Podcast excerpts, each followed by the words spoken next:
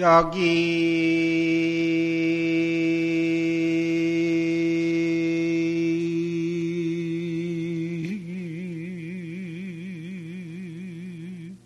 투둑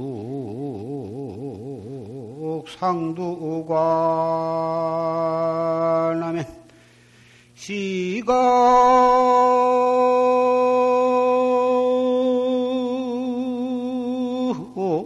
산하 대지관이니라. 나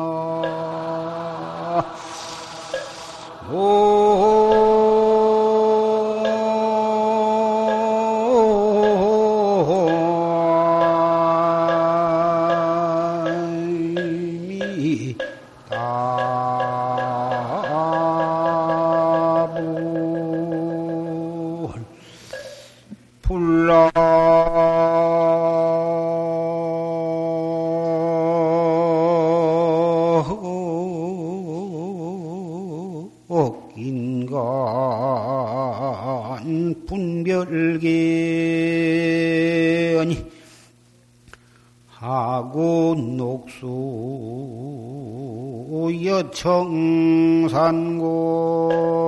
나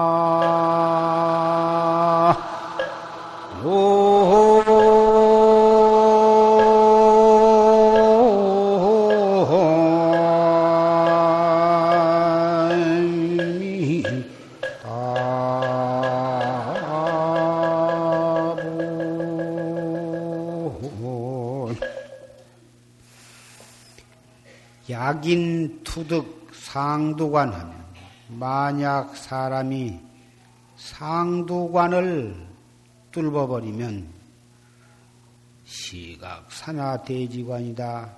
비로소 산하 대지 늙은 널, 널, 널, 너그러움을 깨달으리라.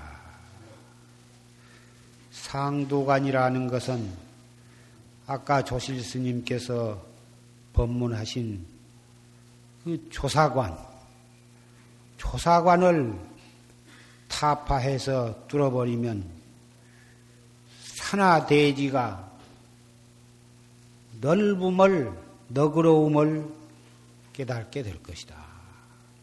산하 대지가 너, 너그럽다 하는 것은 인간 분별 경계로부터 벗어나 버리면 인간의 시비와 선악과 증오와 득실과 그러한 모든 분별 경계에 떨어지지 아니하면 하고 녹수 여청산이리요 어찌 푸른 물과 푸른 산엔 걸리리요 인간의 모든 시비 분별 경계에 떨어지지 아니하면 그것이 무예거든. 무예요 자유이기 때문에 일체처 일체시에 자유롭고 자제하기 때문에 온 세상이 아무 데를 가거나 무엇을 하거나 맥힘이 없고 걸림이 없기 때문에 시방세계 산하대지가 온통 너그러운 것이다. 넓은 것이다. 조금만 뭐를 하려고 하면은 딱 걸리고, 조금 일이 하려면은 딱 맥히고, 도대체 하는 일이라고는 되는 일이 없고, 밤낮 속을 상하고, 이건 맥힘이 없는 것이 아니라, 이리 얽히고 저리 얽히고, 이리 맥히고 저리 넘어지고 해서, 시비와 선악과 일체 분별 경계에 예, 가시덤불을 엉키듯이 엉켜, 가지고 조그마한 자유도 없는 것이 우리 중생의 살림살이인 것입니다. 우리 조사관, 상두관을 뚫어 버려야 비로소 인간 분별 경계에 떨어지지 아니하고 일체처 일체시에 맥힘이 없고 걸림이 없는 대자유 대자재인이 되는 것이다. 이러한 고인의 개성이었습니다.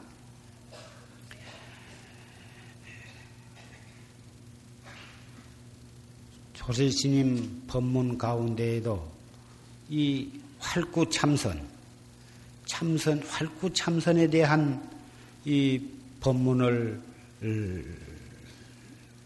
해 주셨습니다마는 참선이라고 하는 것이 말로는 들었지만 과연 그 참선이란 것을 나도 하고는 싶은데 구체적으로 어떻게 하는 것인가?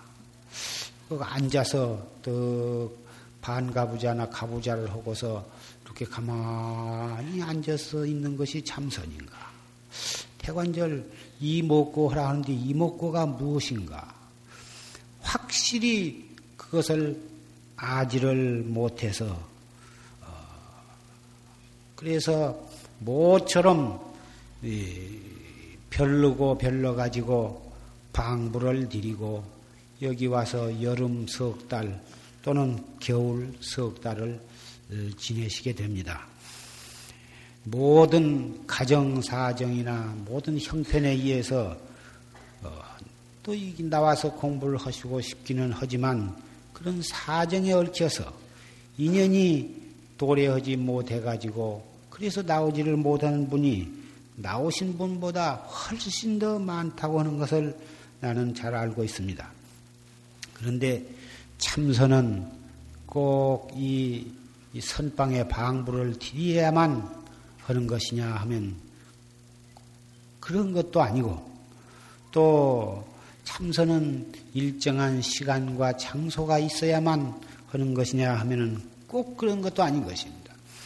물론 이 모든 여건이 허락이 되면 방부를 들여서 초속으로 어, 법문 들으면서 또 이 좋은 도반들과 생활을 같이 하면서 규칙을 지키면서 여법하게 수행을 해 나가면 좀 근기가 하열하고 그러한 사람도 어, 느 정도 어, 공부를 할 수가 있는 것은 사실이나 참선이라고 한것 그 자체는 꼭 그런 시간과 그런 장소와 그런 여건에 관계 없이 언제 어디에서라도 공부는 해야 하는 것이고 또 할 수가 있는 것입니다. 꼭 선방의 방부를 드려야만 참선을 할 수 있는 것이라면 그러한 참선은 아주 초보적인 유치한 단계의 참선이라 하는 것이고 정말 살아있는 참선은 일정한 시간 맞춰서 죽비를 쳐야만 하고 또 방선을 하면 아니하고 잡담을 하고 또 입선 죽비를 치면 그때 딱 앉아서 말을 하지 아니하고 하고 평생을 해도 이러한 형식의 얽매인 그러한 참선만을 되풀이하고 있는 한은 깨달을 기약이 없고 공부에 힘을 얻을 기약이 없는 것입니다. 항능나 종자 아, 송의 심수만경전이요.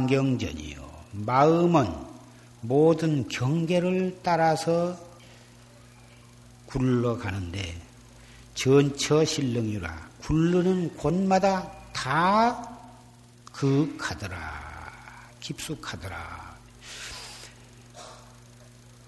우리의 마음은 아무것도 대상이 없이 저 혼자 일어나기가 어렵습니다. 반드시 어떤 대상을 만나야 그 대상, 그 인연으로 인해서 생각이 동하게 되는 것입니다. 눈으로 무엇을 보면 그 봄으로 해서 안식이 동해서 아 저것은 붓다, 푸르다, 저것은 사람이다, 짐승이다 이렇게 우리 그 마음에서 그런 생각이 발동을 하는 것이고 귀로 또 무슨 소리를 들으면 밖에 어떤 소리를 들으면 아 저것은 장사가 외치는 소리다. 저것은 기차 자동차 소리다. 저것은 비행기 소리다. 저것은 개가 짖는 소리다.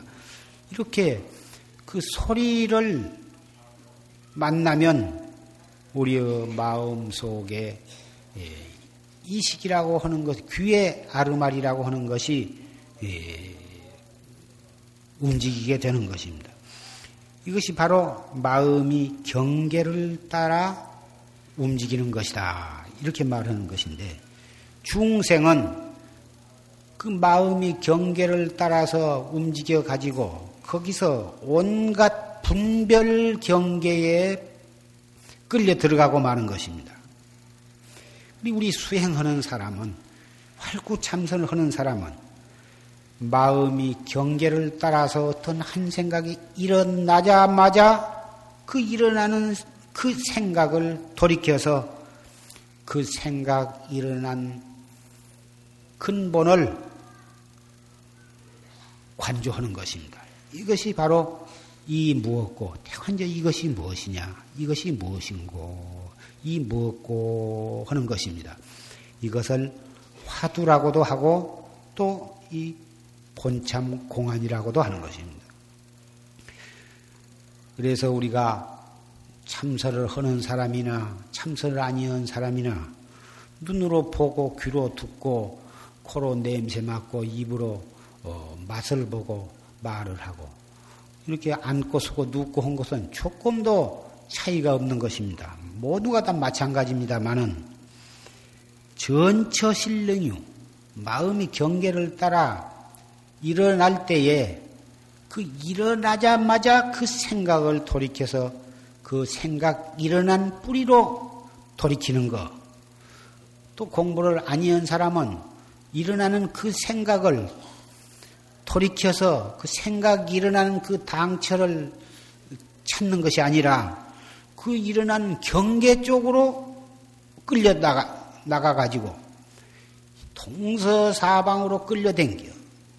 그래가지고 죽도록 끌려다니다가 가시덤불에 엉켜서 이 옷이 찢어지고 살이 째지고 유혈이 낭자하고 때로는 끌려다니다가 넘어져서 이 박이 터지고 이래가지고 갈기갈기 찢기고 어, 이, 이 상처를 입어가지고 겨우 그때사 한 내가 왜 이렇게 끌려다니던고 그때사 잘하면 그때사 자기로 돌아오게 되는 것입니다. 자기로 돌아오는 그 순간은 잠깐이고 금방 또 끌려나가는 것입니다. 눈을 통해서 끌려나가고 귀를 통해서 끌려나가고 코와 혀와 몸을 통해서 끌려나가고 우리의 끊임없이 일어났다 꺼졌다는 그 생각으로 끌려나가고, 밤낮 끌려나가가지고 이 상처를 입고 만신차이가 되는 것입니다. 마치 학생들이 공부를 열심히 하고 공부에 맛을 붙인 사람은 학교를 가거나 학교에서 오거나 집에 있거나 항시 그 자기의 어, 숙제라든지 복습이나 예습을 예습이나 그런 공부에 치중을 한 사람은 언제 나쁜 친구들하고 사귈 기회도 없고 그런데 공부에 재미를 못 붙이는 사람은 자기가 나서서 친구한테 가고 또 어떤 친구한테 연락이 오기를 기다리고 해가지고 밤낮 책상에 붙어 있을 겨를이 없이 밖으로 다니면서 볼 것, 못 볼 것, 들을 것, 못 들을 것, 또 학생으로서 헐짓, 못할지를 가르치지 않고, 어, 그렇게 끌려다니고 하다 보면 시간은 다 가버리고, 어, 때로는 싸우기도 하고, 때로는, 음, 유치장에 잡혀 들어가기도 하고, 그래가지고 어, 학생 어, 신분에 어긋나서 학교에서 퇴학을 맞기도 한 것과 마찬가지입니다.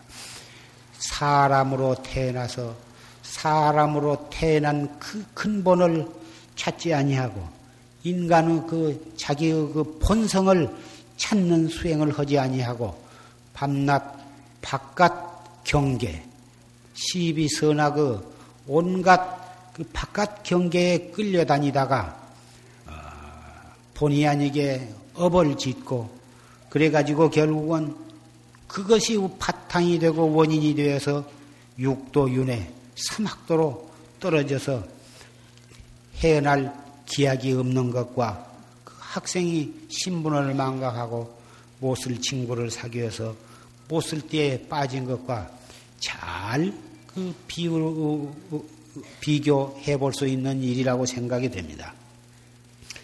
학생이 학생 때 공부를 못 해놓으면 고등학교도 제대로 못 올라가고 대학도 가지 못하고 대학도 가지 그래가지고는 결국은 집안 부모를 걱정을 시키고 집안의 암적 존재가 되어서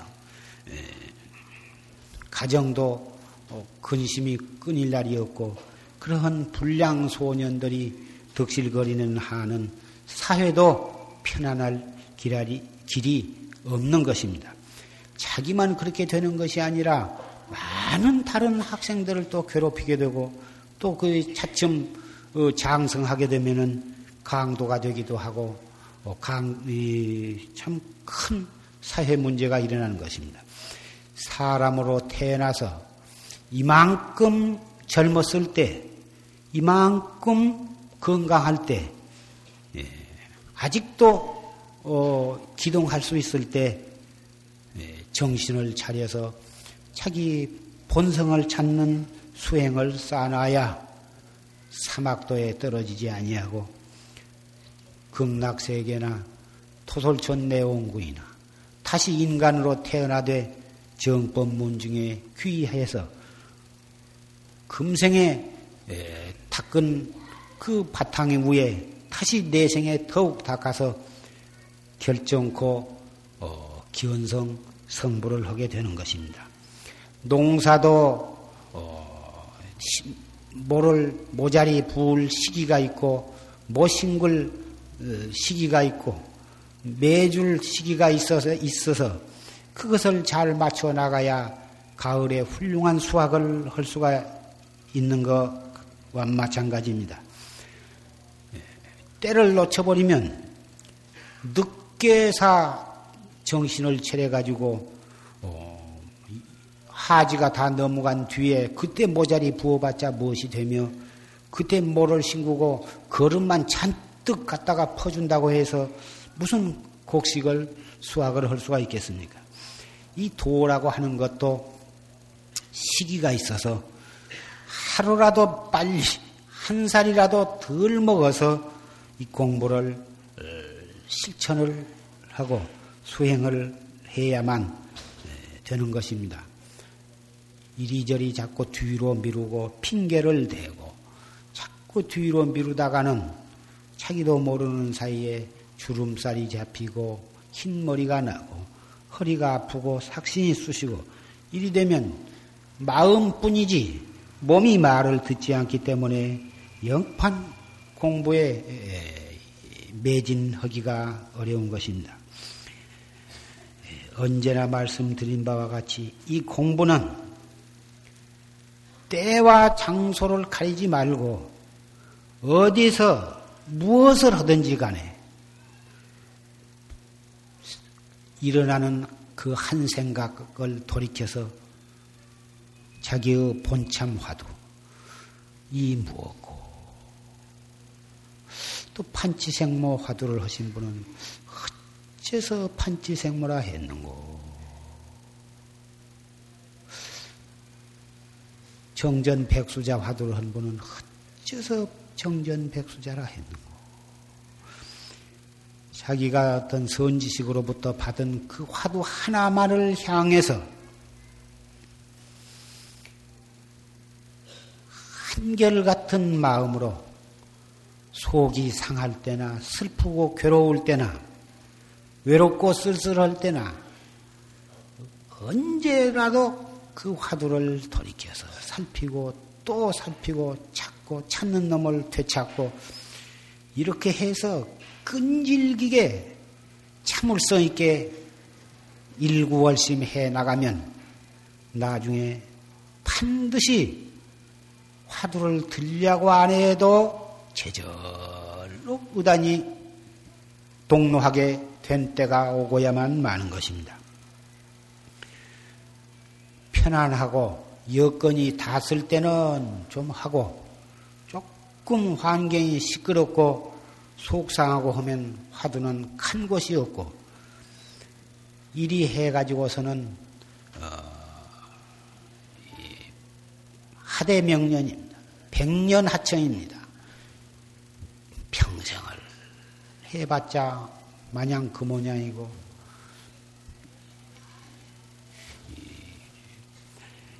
그 내 마음이 내 뜻과 모든 일이 내 마음과 같지 않을 때, 내 뜻과 같지 아니할 때, 속상하고 부연하고 어, 가슴 아프고 이 그럴 때 오히려 그런 역경에 처했을 때에 한 생각을 돌이키는 이러 이거야말로 무사하고 편안할 때백번든 것보다도 더 공부가 음, 알차게 익어가는 것입니다.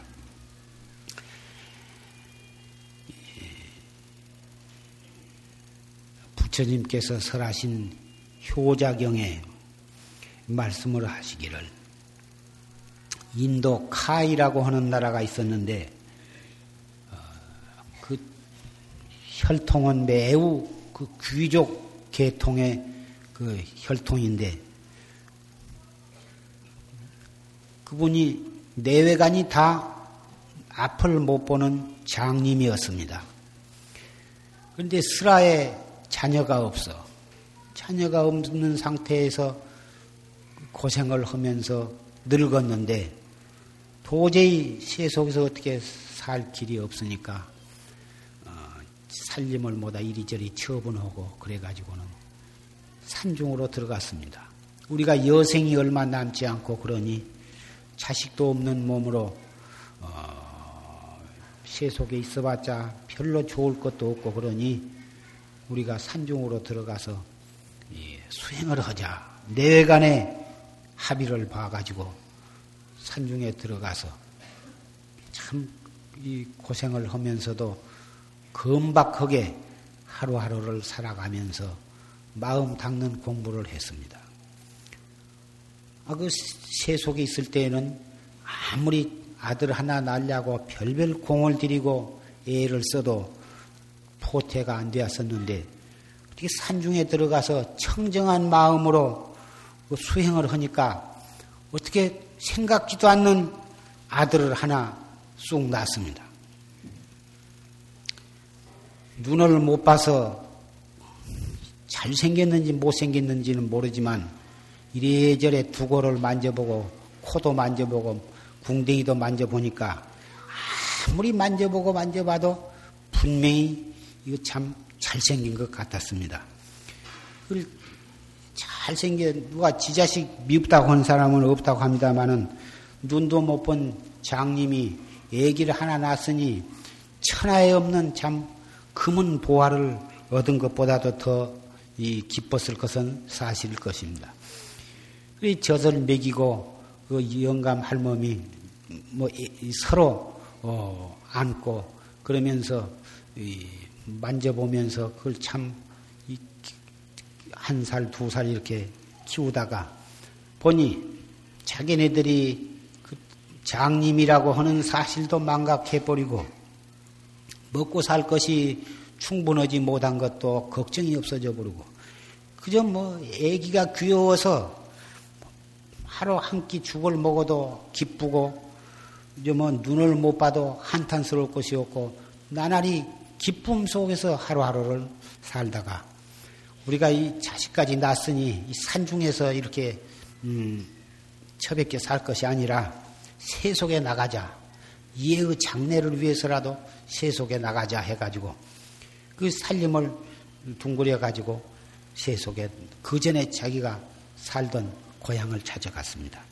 그래도 거기에는 땅 맞이기도 있었고 뭐다 그 남은 그 재산이 좀 있었던지 그놈을 다시 찾아가지고 사는데 그 어린아이가 10세가 되었습니다. 그 어린아이가 어떻게 영특하든지 그 10살이 되니까 보통 사람 20살 된 만큼 다 속이 다 들었습니다. 어떻게 효심이 지극하고 머리가 좋아서 공부도 잘하고 친구들과 싸우는 법이 없고 그래가지고는 인근에서 그 장님의 아들 그 이름이 센인데 센이라고 하는 아이는 참 만고의 효자다. 인자 그 장님 노인이 인자 빛을 보게 되었다 해가지고 칭찬이 자자한데 하루는 아버지 어머니 앞에 콩수옥에 꿇고 앉아서 제가 듣기에는 저를 낳기 전에는 어머니 아버님이 산중에서 청정한 마음으로 도를 닦으셨다는데 나를 낳아가지고부터 다시 이렇게 세속으로 돌아오셔서 이 세속에 와가지고 죄를 지으면서 이렇게 사니 제가 그렇다면 제가 불효자뵙기는 더 되겠습니까? 그러니 저를 위해서라도 다시 산중으로 들어가셔서 도를 닦도록 하십시오. 그러면 저도 같이 따라가서 부모 봉양을 하면서 저도 도를 닦겠습니다. 아, 이렇게 되었습니다. 뭐, 사랑스럽고 귀여운 아들이 하는 말인데, 안 들을라야 안 들을 수가 없습니다. 뭐, 다른 뭐, 논을 팔아서 뭐, 좋은 옷을 해달라, 뭐, 별별 할 수 없는 그런 요구를 한다 하더라도 안 들어줄 수가 없을 텐데, 아, 산중으로 들어가서 다 같이 돌을 닦자고 하는데 반대할 이유도 없었던 것입니다. 그래서 모든 재산보다 쓸만한 것은 가난한 사람들한테 모다 다 논아주어 버리고, 어, 그리고서 산중으로 들어가서, 그건 이제 인도는 사철 날씨가 더웠고 따수니까 산중에 들어가면 뭐 온갖 산 과일이 주렁주렁 열려서 그런 것만 따 먹어도 나 요기를 할 수가 있고 흐르는 어, 물을 마시면서 산 과일과 어, 다 그, 그런 것을 다 그 센이 구해다가 다 부모님을 잘 봉양하고 하니까 부모도 먹고 사는 것이 아무 걱정이 없고 다 토구를 지어 가지고 새를 엮어서 다 비를 다 맞고 어, 겨울에는 어한 다 추위를 다 맞고 해서 그런 것도 걱정이 없고 호랭이, 늑대, 사자, 곰 뭐 다 그런 것들이 득실거렸지만 조금도 해롭게 하거나 놀래지 않고 오히려 그러한 맹수들이 항상 집 근처를 살살 다니고 있으면 다니면서 어, 항시 그 옹호를 해준 것처럼 조금 더 해코자를 하지 아니했습니다. 그래 산새들은 어, 지붕과 집 주변 가지에 이리저리 나르면서 노래를 불러주고 어, 향그러운 향나무 숲에서는 향그러운 바람이 불어오고 어, 그리고 사슴과 노루 토끼는 또상 같이 그 샌과 친구가 되어 가지고 어디를 가면 줄 따라오고 산으로 가면 산으로 따라오고 집으로 오면 집으로 따라오고 친구가 되었습니다. 하루는 물을 지르기 위해서 그 샘으로 가는데 예, 노루 사슴이 뭐다 쭉 줄을 지어서 뭐다 앞서거니 뒤서거니 따라왔습니다. 가지고 물을 짓고 있는데 어디서 난데없이 화살이 날아와 가지고 그 새의 그 가슴에 꽂혔습니다. 꽂히자마자 쓰러져서 쓰러지니까 그 활을 쏜 사람이 쫓아왔습니다. 그러니 이그 새이 그 아픈 가슴에서 이 아픈 가슴을 움켜주고 어, 떤 사람이 이, 한 사람을 죽임으로써 세 사람을 죽인단 말이냐 이렇게 외쳤습니다. 예, 나는 어, 이, 코끼리는 그 이빨 때문에 예, 화살을 맞게 되고 어, 사슴은 그 녹용 그 뿔 때문에 그 목숨을 잃게 되고 또 노루는 노루 배꼽 그 사양 때문에 목숨을 잃게 되는데 나는 코끼리처럼 이빨도 없고 어, 또이 이 녹용처럼 뿔도 없고 또 이 노루처럼 향기 향내 나는 사향이 나는 배꼽도 가진 것이 없는데 태관절 누가 나를 이렇게 화살을 쏘았단 말이냐 이렇게 이 몸부림을 치면서 외치니까 화살을 쐈던 사람이 왔어. 너는 태관절 무엇이냐? 사슴 껍데기를 둘러쓰고 있으니 네가 사슴인 줄 알고 내가 너를 쐈는데 태관절 네가 누구냐? 하고 물었습니다. 나는 이 나라의 왕이니라. 네가 사람인 줄 알았던들 내가 어찌 너를 쐈겠느냐?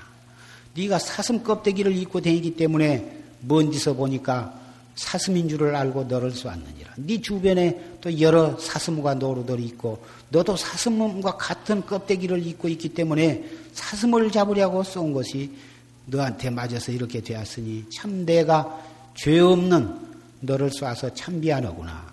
태관절 너는 누구냐? 나는 이 산중에서 수행을 하는 사람이요. 어, 이내 왕으로서 어, 수행하는 사람을 내가 착한 너를 갖다가 몰라보고 화살을 쐈으니 참 미안하기 그지였구나. 어떻게든지 내가 너를 살려야겠다. 그러니까 그 소년이 이 목숨 죽는 것은 내가 이렇게 이 화살을 오늘 맞게 된 것은 대왕님이 잘못이 아니라 내 전생의 업이 있어서 이렇게 맞게 되니 죽어서 이 목숨을 버리게 된다 하더라도 원한이 없습니다마는 나는 눈이 먼 두 부모님을 모시고 있기 때문에 내가 죽은 뒤에 그 늙으신 어머니와 아버지를 어떻게 봉양할 것인가? 내가 죽었단 말씀을 들으면 반드시 자살을 하고 마실 것인데 그것이 걱정이 되어서 눈을 감을 수가 없는 것입니다. 이렇게 말을 했습니다. 그래 이거 임금님이 걱정 마라. 어, 네가 만약에 에, 살아나면 다행이려니와 네가 살아나지 못한다면 내가 왕궁으로 돌아가지 아니하고 너의 대신 너의 양 부모를 갖다가 봉양을 하면서 이 산중에서 살 것이다. 그러면서 너희 부모님이 어디에 계시느냐? 이리 쭉 어, 올라가면 거기에 오막집이 있습니다. 이 거기에 가면 우리 부모님이 계십니다. 우리 부모님한테 갑자기 내가 이렇게 죽었다고 말을 하면 참 놀래서 충격을 받으실 테니 어, 전생에 업이 지중해서 이렇게 죽게 되었다고 말씀을 전하시고 어, 죽은 죽음으로써 내가 참여를 하고 전생의 죄를 다 녹인 다음 다시 자식으로 태어나서 효도를 할, 할 테니까 염려를 마시라고 이렇게 잘 말씀을 해 주십시오. 이렇게 부탁을 했습니다. 그래서 그 임금님이 그 부모한테 찾아가서 어, 당신의 아들이 이, 참 이게 이, 죽게 되었다는 얘기를 하니까 그 눈먼 두 어, 어, 노인네가 어, 대관절 내 자식이 어떻게 해서 죽는다는 말이냐 어디가 있느냐 해가지고 그 임금님의 알레를 받아가지고 그 아, 센이 이 화살을 맞고 쓰러진 현장에까지 왔습니다. 와서 어, 그이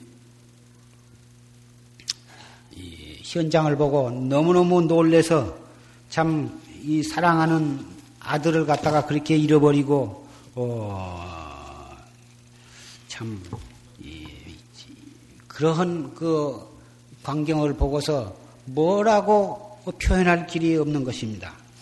예, 통곡을 하고 어, 이 울부짖었지만은 어, 어찌할 길이 없었던 것입니다. 그래서 그 아버지 장님이 예, 기도를 올리기를 내 몸은 이미 늙었고 그런데다가 앞까지 못 보니 차라리 우리 늙은 이 두 내외를 잡아가시고 이 착하고 효심 있고 한 이 저의 자식을 자식의 생명을 목숨을 갖다가 돌려주소서 하고 이 피맺힌 기도를 올렸던 것입니다.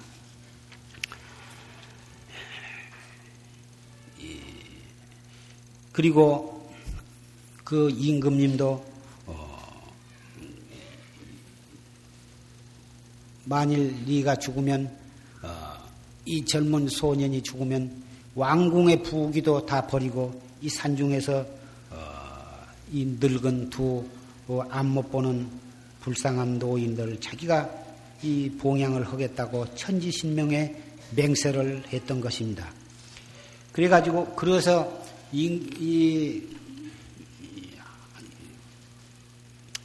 어, 그 천지신명의 그 돌보심이 있었던지 그 세 사람이 다 한 사람은 그 왕으로서 어, 노루를 쏘다가 사람이 죽었지만 끝까지 그 임금의 권위로서 음, 네가 그 노루루 껍데기를 뒤집어 쓰고 다녔기 때문에 쏘았고 노루와 함께 울려, 어, 어울려 다니니까 노룬 줄 알고 쐈으니 참 미안하게 되었다. 그리고 어, 먹고 살 것이나 좀 충분히 주고 하사하고 그래 부르면 어, 그만일 수 있을 일인데 임금의 지위까지라도 버리고 이 그 자기의 죄를 사죄하는 뜻으로 이 늙은 두 안 못 보는 일을 위해서 산중에서 봉양을 하겠다고 지각전성으로 그 천지 신명께 맹세를 하고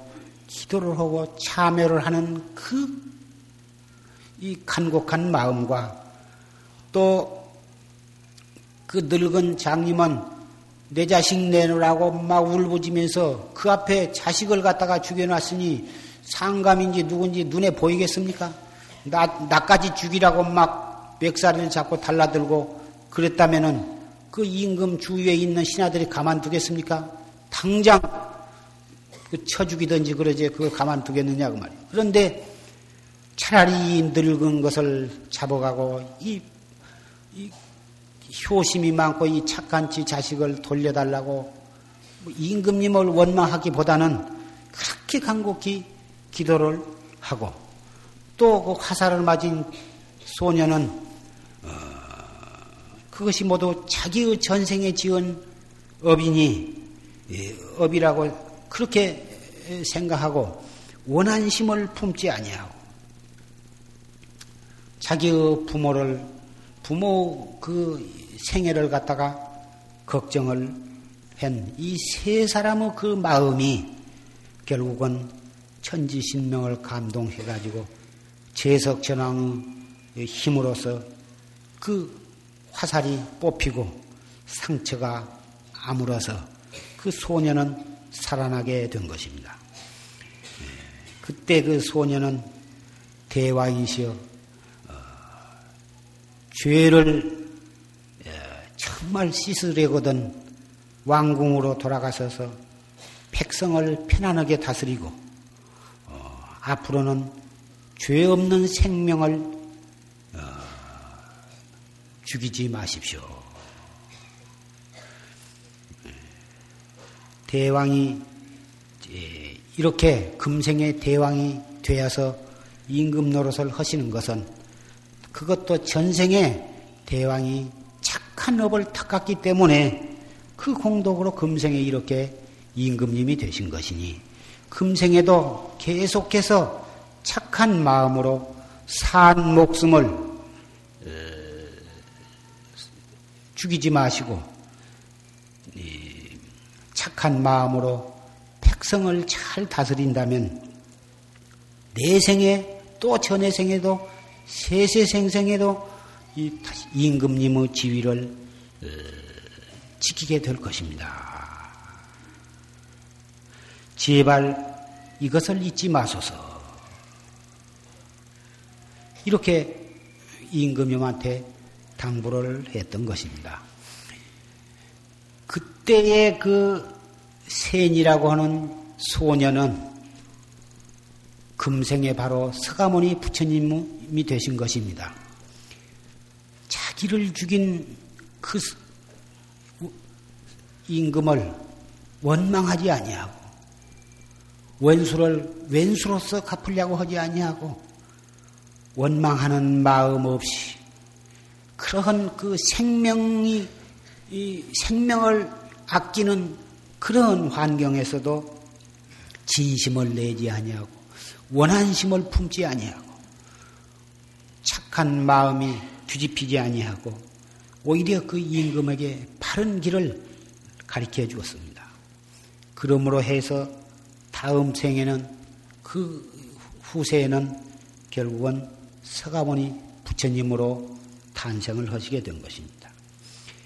그때의 그 눈먼 그 소년의 아버지는 어, 금생에 부처님의 아버지신 정반왕이시고 또 그때 먼그 소년의 어머니는 부처님을 낳아주신 아, 부처님을 낳아주신 마야 부인이었던 것입니다. 그러면 그때 그 소년을 활로 쏴서 죽였던 그 카이국의 임금님은 누구냐 하면 아란존자였던 것입니다. 이 설화를 내가 왜 말씀을 드리냐 하면 인생이 살아가는 데 있어서는 크고 작은 많은 역경계를 만나게 됩니다. 좋은 일을 하고 좋은 덕을 베풀고 덕을 입는 예도 있지만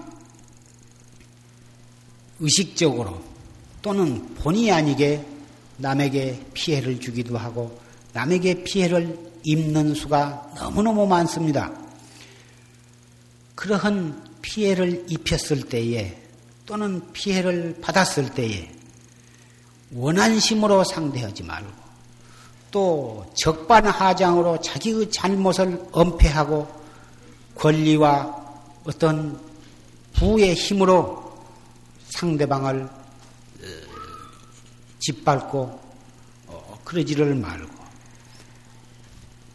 항시 스스로 참여하고 자기 잘못을 뉘우치고 금생의 잘못이 없으면 전생의 업을 살펴서 참여하고 왼수를 왼수로서 갚으려는 생각을 갖지 말고 바른 마음과 덕과 자비로서 상대해 나간다면 그리고 자기를 다스려 나간다면 그런 마음가짐 하나하나가 밑거름이 되고 그것이 씨가 되어서 나날이 승화되어 가고 마침내는 도를 이루게 되는 것입니다.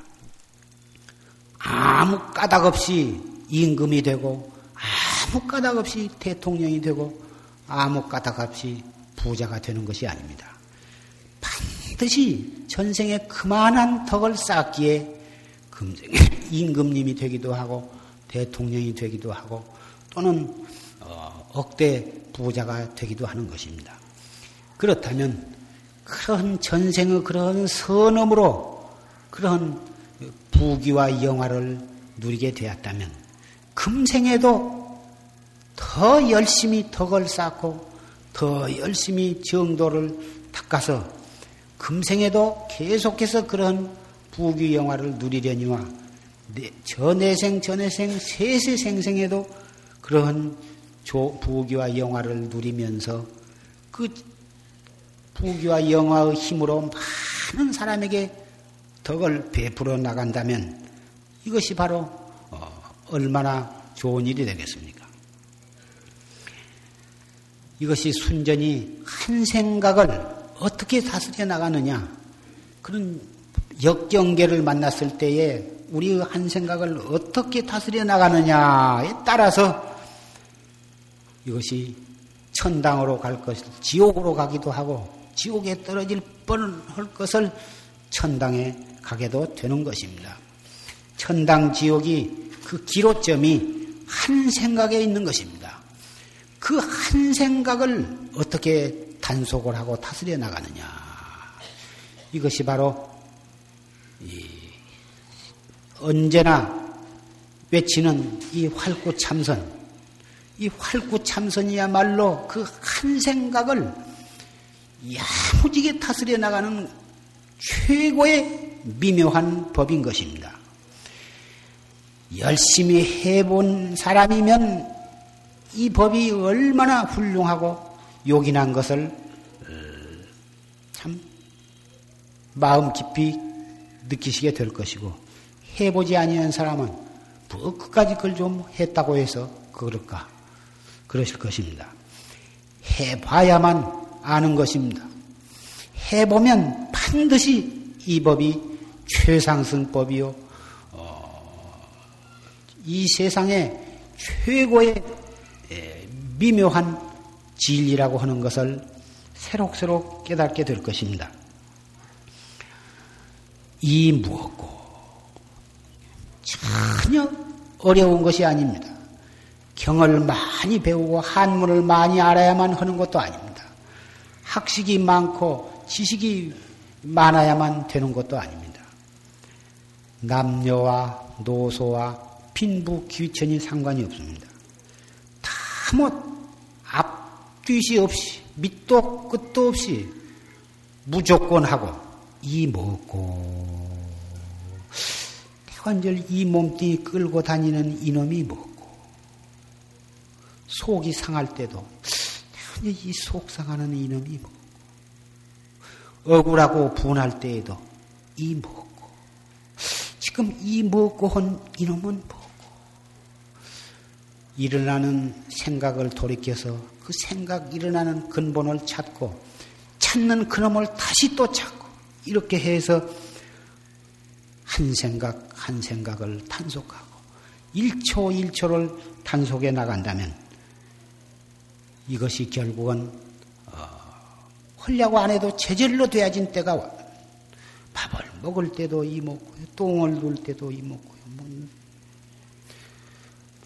차를 타고 갈 때도 이먹고요. 일을 할 때도 이먹고요. 눈을 감아도 이먹고요. 눈을 떠도 이먹고요. 일체처 일체시가 다 못 그 알 수 없는 화두에 대한 의심 이먹고 이렇게 해가 나가는 것입니다. 속이 상할 때도 이먹고 한 번에 그 속상하는 마음이 슬 가라앉아 버리고 근심 걱정이 있을 때에도 숨을 깊이 들어 마셨다가 내쉬면서 이 먹고 한 번 해버리면 근심 걱정 바람에 흰 구름 흩어져 없어지듯이 없어져 버린 것입니다. 모든 근심과 모든 슬픔과 모든 괴로움도 이 먹고 한마디에 봄눈 녹듯이 다 녹아져 없어져 버린 것입니다. 이렇게 해서 무량겁 죄도 여기에서 소멸이 되는 것이고 무량겁 원결도 여기에서 다 소멸이 되는 것입니다. 이 공부를 이렇게 착실히 해 나가면 부부간의 원한도 어변도 다 녹아질 것이고 시어머니와 며느리 사이의 그런 풀지 풀수 없는 이상한 그런 관계도 다 풀어져 버릴 것입니다.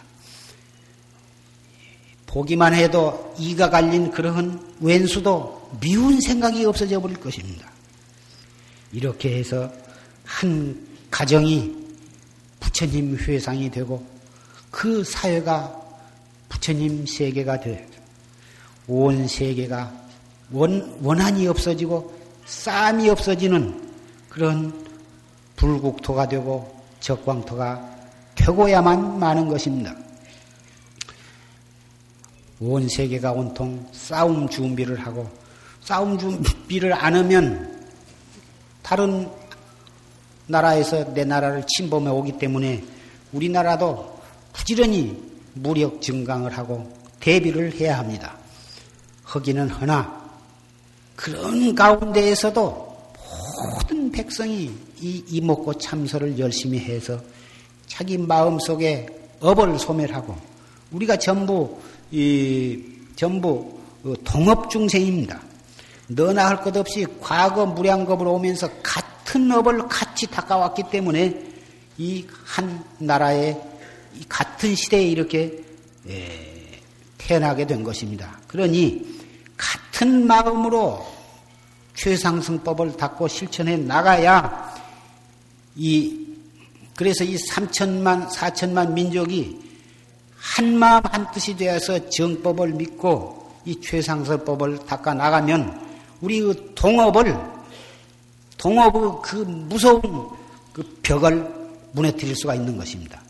혼 한두 사람이 하기보단 몇백 명이 함께 힘을 써서 무너뜨린다면 여간 큰 뭐 형무소 담 같은 것도 몇백 명이 일시에 힘을 쓰고 미끈다면 벌떡 넘어가 버리고 말 것입니다. 철유산의 그런 무서운 벽도 전 인류가 한 마음이 돼서 무너뜨린다면 그까지 것도 문제가 없을 것입니다. 원자탄, 수소탄을 가지고 다른 사람을 죽이는 데 쓸 것이 아니라 우리의 업을 무너뜨린 데 쓴다면 눈 한번 감았다 뜬 사이에 온 이 세계는 극락세계가 되고 말 것입니다.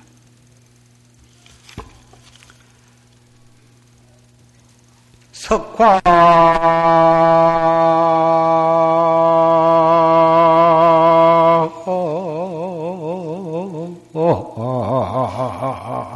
광음주 원디. 홍아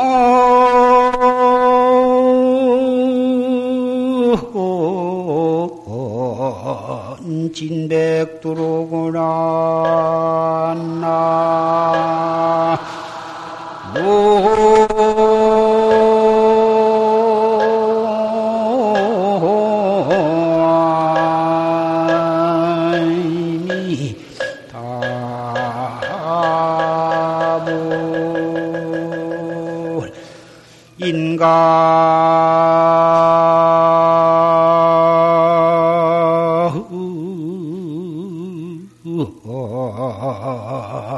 백년몽요. 부유 일생산이라 나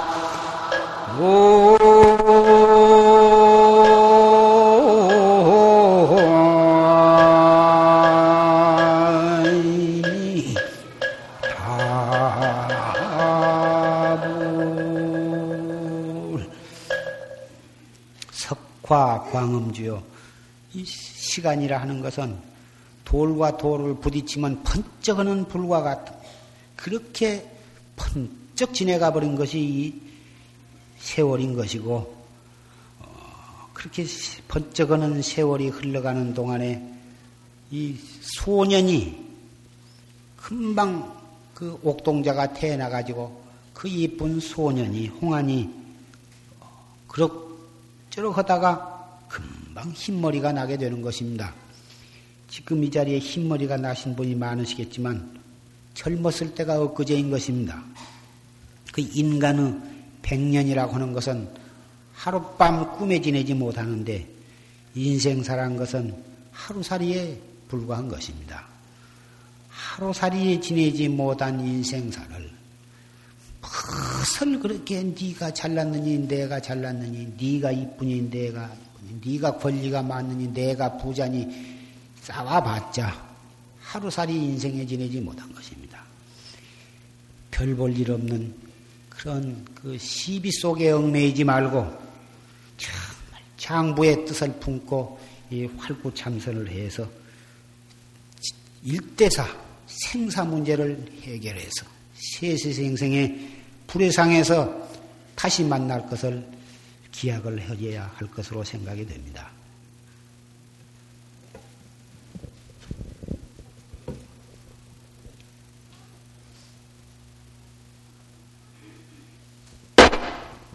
모두 일어서